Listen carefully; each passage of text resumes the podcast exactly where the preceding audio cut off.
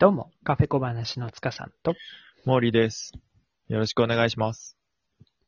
よろしくお願いします。はい。ということで。はい。今日ね、久しぶりのサークルということで。うん。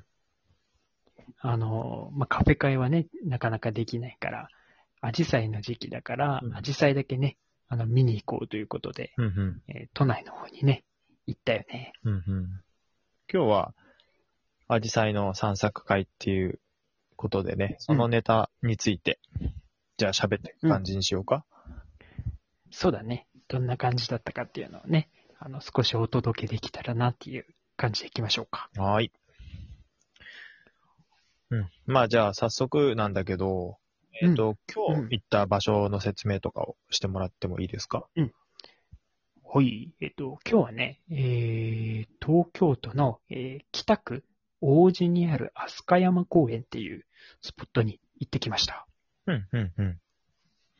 で、人は、そこまでは多くなかったけど、結構見に来てる、人は、結構いたかなっていう感じはしたかな。鎌倉みたいに、大混雑みたいなね、ああいう感じではないんだけれども、結構都内で人気のスポットということで、カメラ持った人とかがね、たくさんいる、スポットになるかな。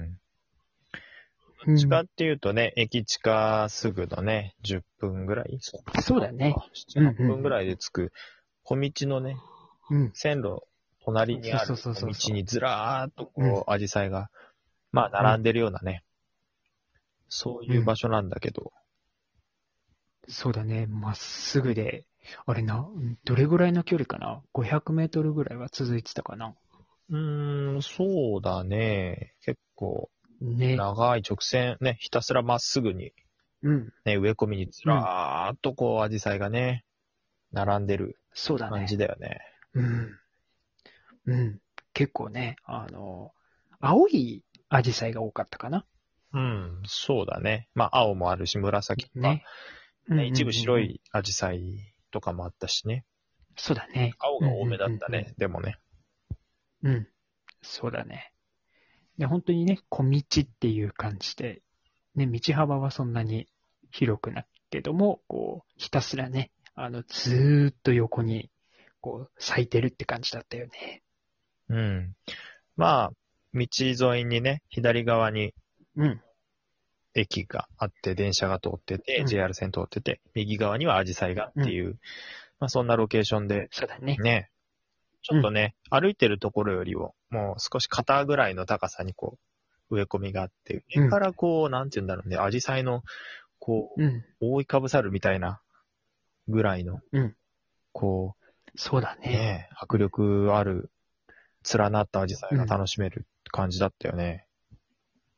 そうだね。で、中にはね、こう、埋もれるような感じでね、写真撮ってる人もいたよね。結構モデルさん引き連れて、ね、ガチめのカメラマンが、3、4組、もっといたかな。結構いたね。結構いたね。ワンちゃんをね、写してる人もいたよね。アジサイとね、柴犬かな。セットで撮るっていうのも、なかなか面白いなと思ったけど。すごいよね、あれもう、人間にはかなわないよね。犬猫を連れてきたらね。いい組み合わせだなって思ったけどね。写真の写り方すごいきっといいんだろうなと思いながら見てたよね。可愛いね、ワンちゃんね。まあ、僕もね、モーリーカメラ上手ということで、何枚か撮ってもらったしね。ね。カメラ撮って、写真撮ってっていうのがあったからね。せっかくならアジサイとじゃあ一緒に撮ろうか、なんてね。その中に紛れてね。結構楽しかったね。結構で、ね、さっきその写真ちらって見たら、服がね、ちょうどアジサイと同じ色で、完全に同化してたなっていう感じがしたから。いや、合わせてきたのかなって、ちょっと、って感心したら、たまたまだったっていう。そう、たまたま選んだ服が、アジサイの色だったという感じで。よかったと思う。すごい綺麗だったね。よかったよかった。見応えあってね。ね。株数で言ったら多分数千ぐらいになるのかな、多分3000とか、それぐらいの数にきっとなるんじゃないかなっていうようだったね。ボリュームすごかったね。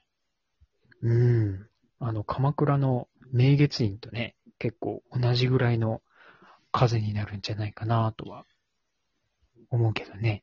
まあ明月院はこうエリアにこうドカンとこうね上ってるイメージだから、その間をこうくねくね行ったりとかさ、登ったり降りたりとか、そのアジサイの合間をこう抜けていく感じなんだけどさ。そうだね。今日行ったね場所なんかだともうひたすらまっすぐだからね。そうだね。まあ小道でちょっと人通りがね狭いっていうのもあったけど。でもう目線はね、もう変わらず、ひたすらね、同じ視点でこう見るっていう感じだったね。もうみんなね、カメラ向けて撮るのに集中してた感じだね。ね、たくさん人がいたからね。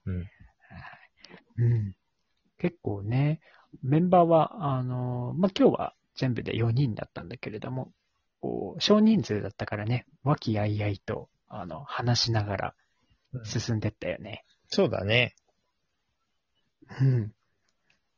割とカメラをね、まあ、自分以外にも2人ともね持ってたから、そうだね。僕以外持ってたもんね。でしかもその参加してくれたね2人は同じ機種のカメラ持ってるっていう、びっくりだったね。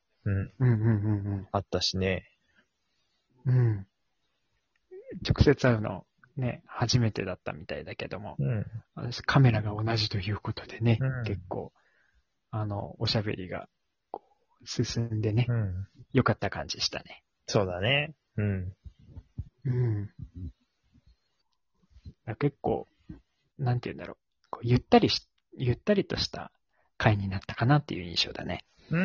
なんかこう、街歩きみたいな雰囲気で、アジサイの現象を回ってね。公園の方に歩いてったっていう、そういう感じだよね。そうだね。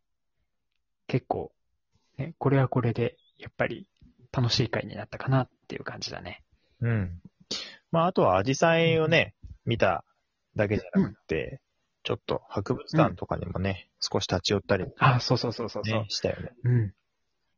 そうだね。飛鳥山博物館っていうところがあって、北区のね、なんか歴史みたいなのをこう展示してあるところで、本当古い縄文とか弥生時代から、様子が展示されてたよね。暮らしとかがね。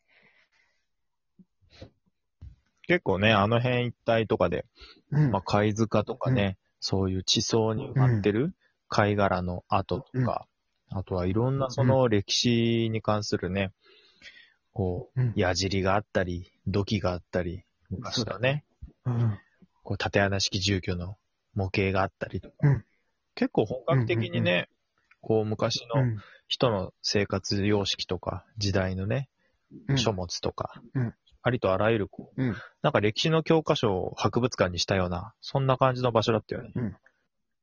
そうだね。すごい勉強になったね。中でもなんか特に印象深かったやつとかある？そうだね。大正時代とかのその家の中の様子とかも展示されてて、それがなんかすごい印象的だったね。なんかあれだよね。手動でこう回す洗濯機とか、それこそ、ご飯をさ、釜でご飯を炊くタイプのやつがあったりとか、いろいろあったよね。そうだね。で、あとやっぱり北区って、昔から洪水に悩まされてて、お家にね、天井にこう、船をこう、ひっくり返して、ぶら下げといて、緊急時にそれを使うっていう様子も、展示されてて、すごいなと思ったね。そうなんだよね。結構川とのつながりとかも、やっぱりあったりするし、そうなんだよね。水辺でね。まあほら、貝が取れる、貝を食べた跡があるってことは、その辺一帯がほら、昔水場だったっていう証でもあるからさ。そうだね。すごい縦長のボートみたいなね、木製のボートみたいな。ね。ね。なんか穴とか、一応残ってたしさ。うん。なんかそういう歴史をね、感じる生活アイテムがいっぱいあったよね。そうだね。きっと、知恵を振り絞ってね、うん、災害にこう、備えてたんだろうなっていうのが伝わってきたね。うん、うん、そんな感じで、花を楽しんだり、そうだね、博物館で少しこう教養というか、なんかなんだろうね、いろんな学びをこう得たり、なかなか有意義な一日だったかなと思いますけど、ね。そうだね。うん、本当にね、3ヶ月ぶりにサークル開催っていう感じだったから、うん、なんかちょっとね、新鮮さがあってよかったよね。まあだいぶね、ここ2人も久しぶりっていう感じだったしね。うん、そうだね、直接会ったの久しぶりだったもんね。うん、ようやくっていう感じで。うんうんうん。そうだね。うん。はい、すごい楽しい会になったということで、うん、まあね、来月以降も、まあ、そろそろやっぱり緊急事態宣言も解除される方向にね、進みそうだし、うん、もう少しこう活動の幅がね、広がりそうな気配がするね。そうだね。やっぱりこうコロナのね、感染者数がちょっとずつ落ち着いてきてたりするから、うん、まあね、ワクチンとかも今打ってるし、うん、カフェ行きたいね、うん、やっぱり。そうだね。ちょっとそれを楽しみにしていろいろまた計画を立てていきますかね。うん、はい。